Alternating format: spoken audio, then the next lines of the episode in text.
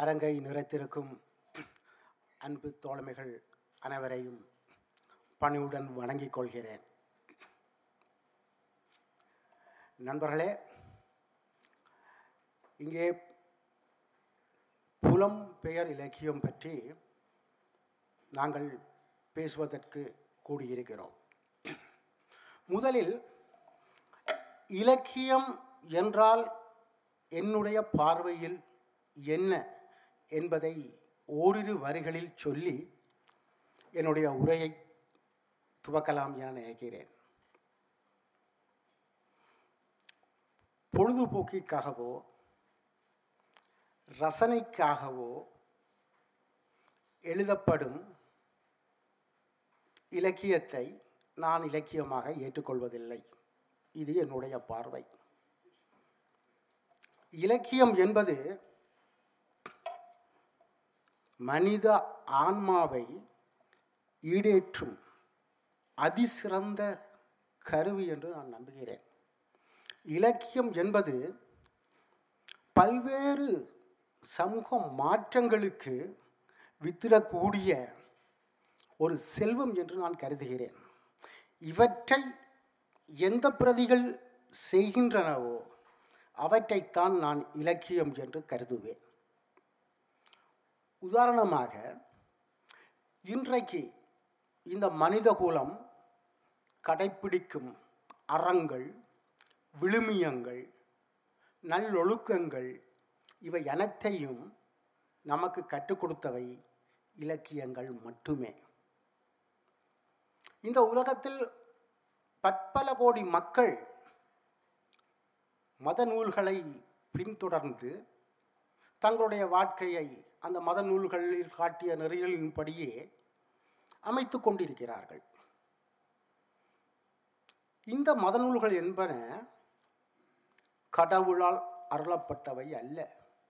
அந்தந்த காலங்களில் வா வாழ்ந்த சிறந்த இலக்கியவாதிகளால் எழுதப்பட்டவை தான் இந்த மத நூல்கள்.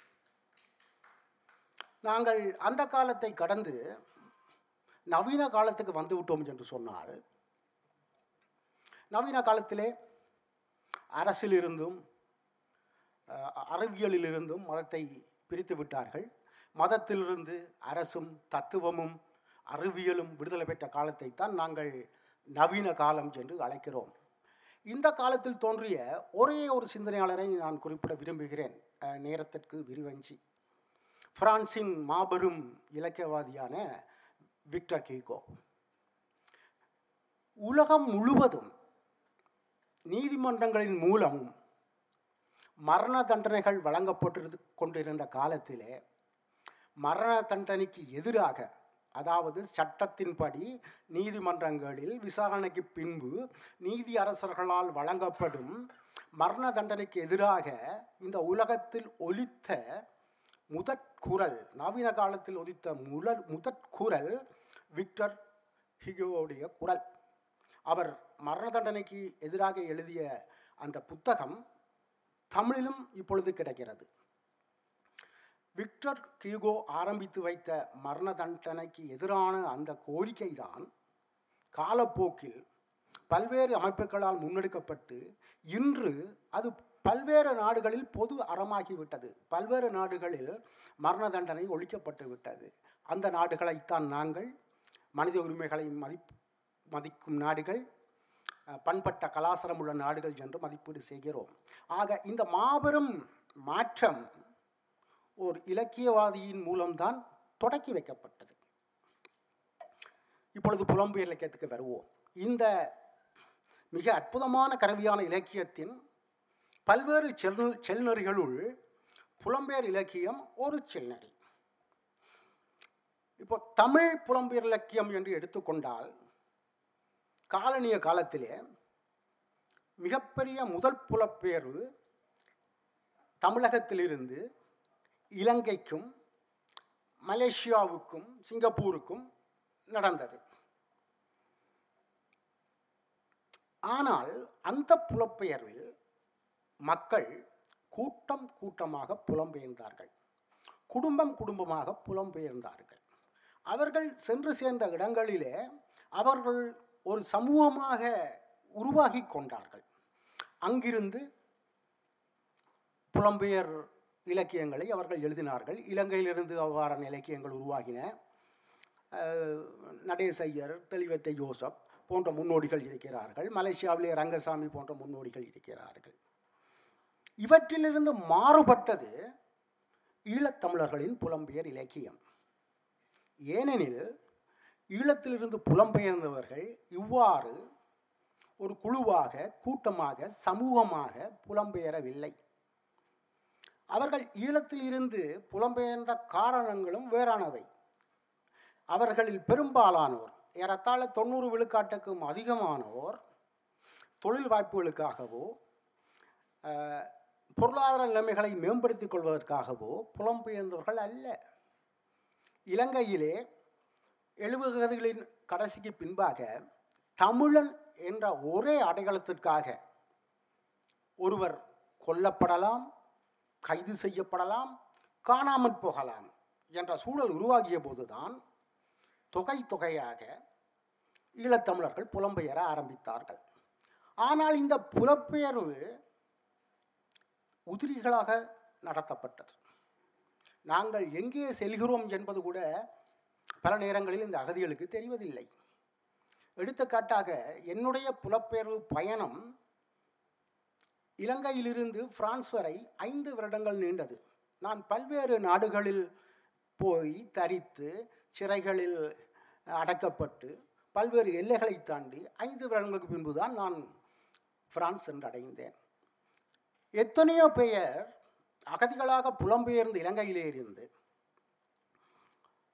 ஐரோப்பிய நாடுகளுக்கு புலம்பெயர்ந்த வெளி கிளம்பியவர்கள் ஆஸ்திரேலியாவுக்கு கிளம்பியவர்கள் அந்த நாடுகளுக்கு சென்றடையாமல் நடுவிலே பனிப்பாலைகளிலும் கடலிலும் இறந்து போய்விட்டார்கள்.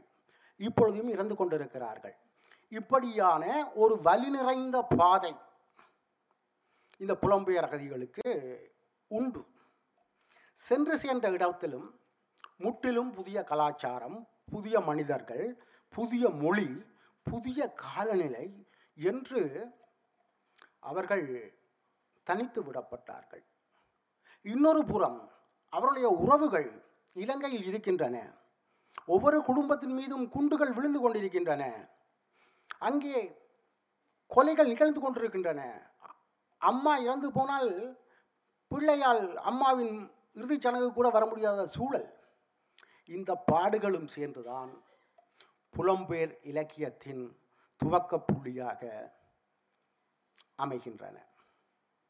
குறிப்பாக ஆயிரத்தி தொள்ளாயிரத்தி எண்பதுகளின் ஆரம்பத்திலே புலம்பெயர் இலக்கியம் அதாவது ஈழத்தமிழர்களின் புலம்பெயர் இலக்கியம் முகழ்க்க தொடங்கிய காலமாக நாங்கள் சொல்லலாம். பேராசிரியர்களோ பெரிய அறிஞர்களோ இந்த முயற்சி முயற்சிகளுக்கு பின்னால் இருக்கவில்லை. தனியனாக புலம்பெயர்ந்த அதிகம் கல்வி கற்காத இளைஞர்கள் தான் பெருவாரியான அளவிலே சிறு பத்திரிகைகளை ஆரம்பித்தார்கள்.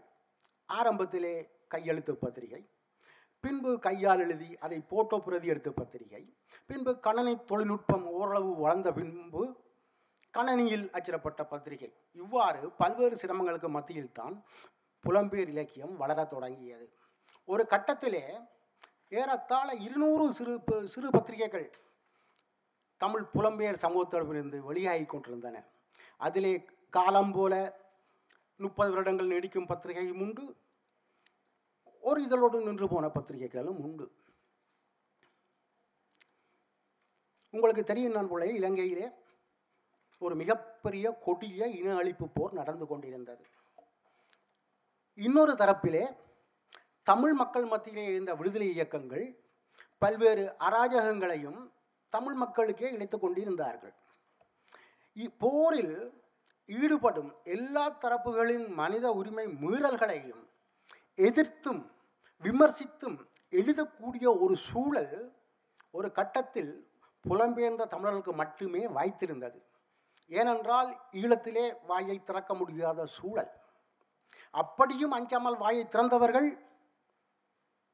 ரஜினி திரங்கமா போன்று கவிஞர் செல்வி போன்று கொல்லப்பட்டார்கள்.